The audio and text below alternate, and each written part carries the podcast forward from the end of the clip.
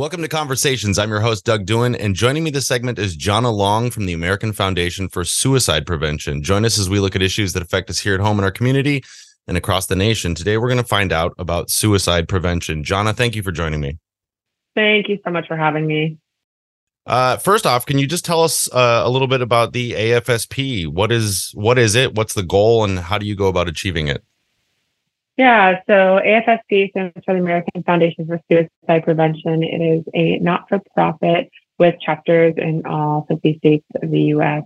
The primary goal of the American Foundation for Suicide Prevention is to really combat uh, suicide. So we do that through several different ways: um, advocacy, education, research, um, are a few of the different ways. So we do advocacy at the state level and national level.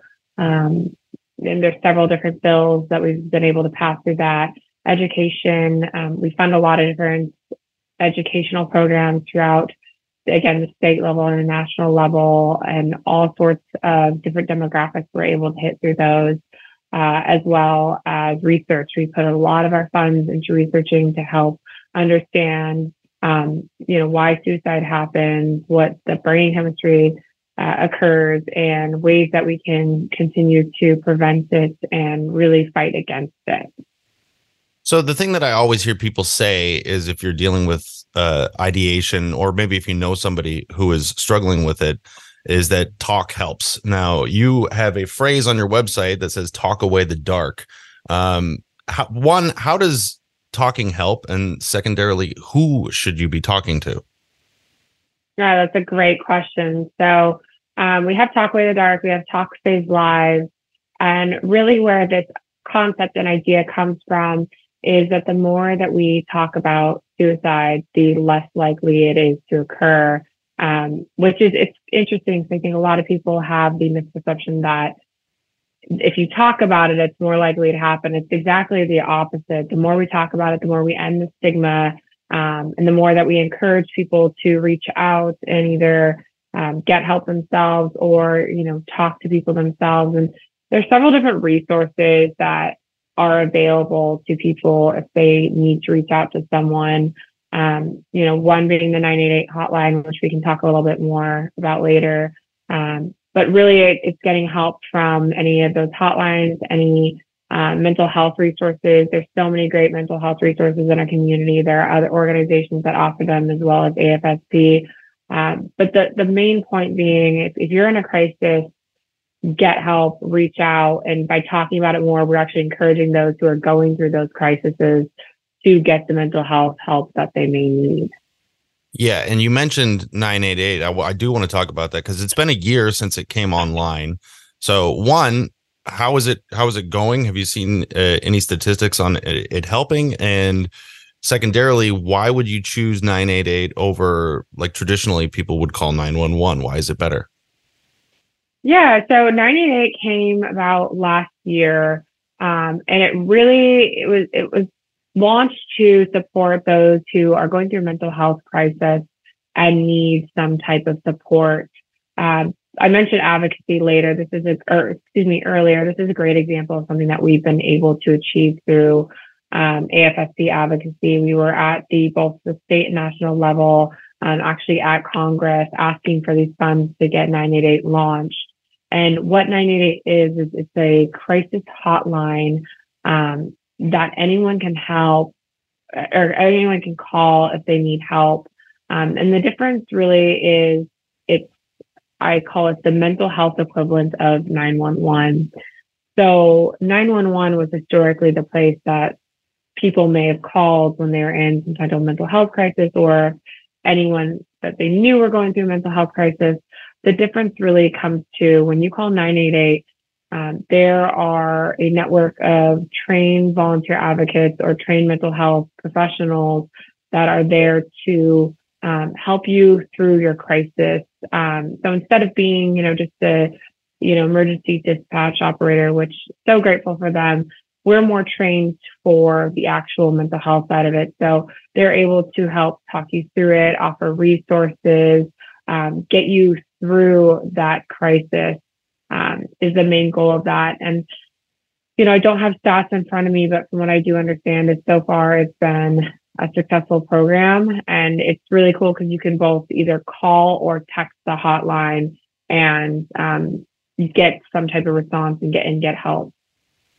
So we do talk about prevention a lot, but for those listening right now who may have lost someone to suicide, uh, how does the AFSP help? What uh, what is available to them, and what would you want them to to know?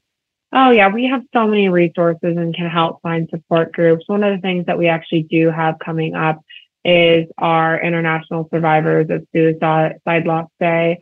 Um, it usually takes place the Saturday before Thanksgiving, and we'll be having um, two physical locations, at least in the Washington area, one in Lynnwood and one in the Mercer Island Community Center, and then a couple virtual events.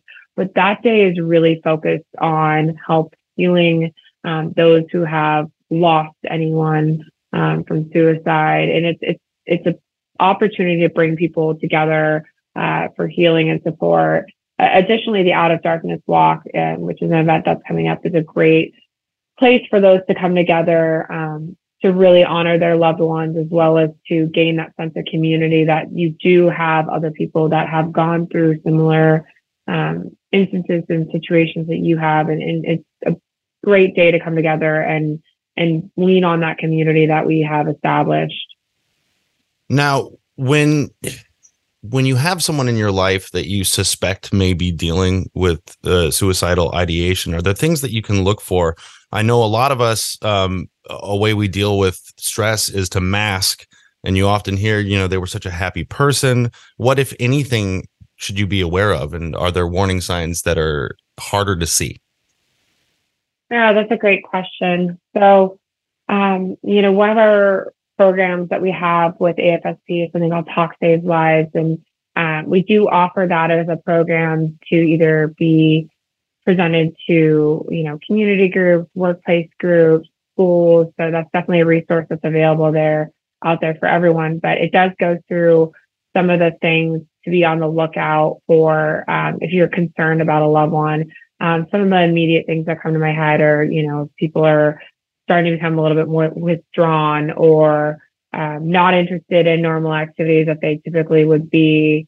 Um, you know, if they are seeming more sad on a regular basis, um, those are some of the common ones, but there are uh, several other of them. But the main things to really be is, is to talk to talk to your loved one, talk to your friend, talk to your coworker. Um, that whole concept of bringing things out of the darkness and, and talk those lives really is to um, make sure that you are talking to your loved one and, and, and, and asking them if they're okay.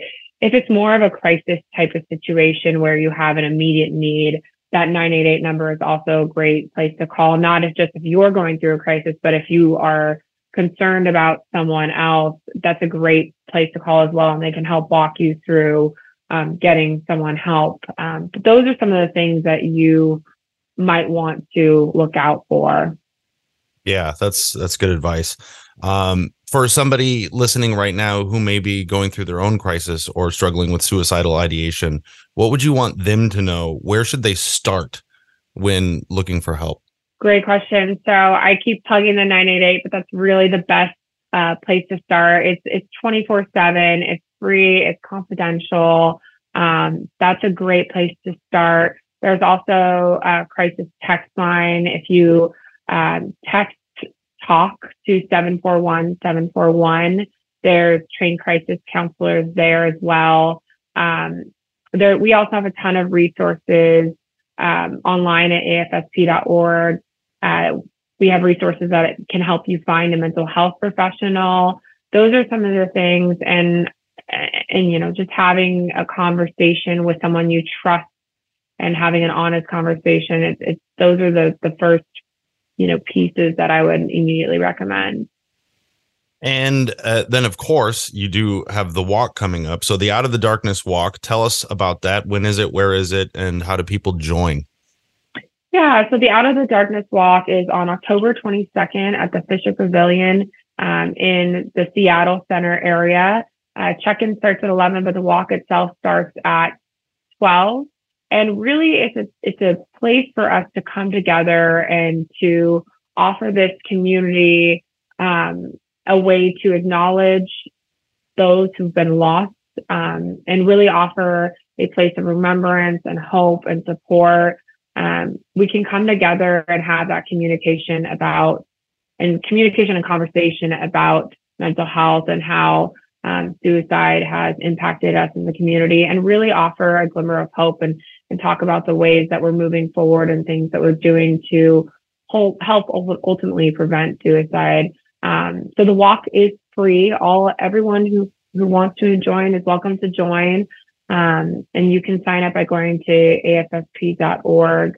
There's a place where you can look for walks in your area, and it's going to be the Seattle Walk. And again, that's on October 22nd. So somebody listening right now who just wants to get involved and and help out with the AFSP in general, one, what are you looking for as far as needs of volunteers or help and how would they get involved? That is a great question and a question I love hearing. So there's so many different volunteer opportunities out there. Uh, we are always looking for people to help with advocacy, help with volunteer coordination itself, help plan and participate in the events such as the Out of Darkness Walk, which we do have multiple that are happening across the state. So it's not just in the Seattle area for any listeners that are outside of the immediate Seattle area. Um, we're looking for volunteers to become trained in our Talk Saves Lives presentations. Um, and we offer that in multiple languages now. Um, so those are some of the immediate things. Um, in terms of getting involved for, you know, reaching out for volunteering, you can always reach out to our Washington State chapter uh, representative, Molly Lyons. I don't know if there's a way to include a link there, but that's one way um, or honestly reach out to me and I'm happy to help out. My information is listed on the Seattle, Washington Out of the Darkness walk page as well. So before I let you go, what um, do you have any final thoughts? Any any one lasting message that you would like to leave us with? Yeah, absolutely. You know, I think the biggest piece really is to um, know that you're not alone, whether you're struggling or going through any suicidal ideations, or if you've lost a loved one to suicide, you're not alone. There is a strong community out there. And our goal really is to end the stigma of talking about suicide, of understanding suicide. Um, so come out and join us for the walk. If you can't make it for the walk, reach out to us and get involved. You know, we're more than happy to point you in the right direction. But there's so many resources out there to to help. And where can we go to learn more? AFSP.org. Johnna, thank you so much for joining me. Thank you for having me. I appreciate it so much and, and look forward to seeing you at the walk. Yeah, I will be there. Um, and thank you for listening. Conversations is a public affairs program of this station.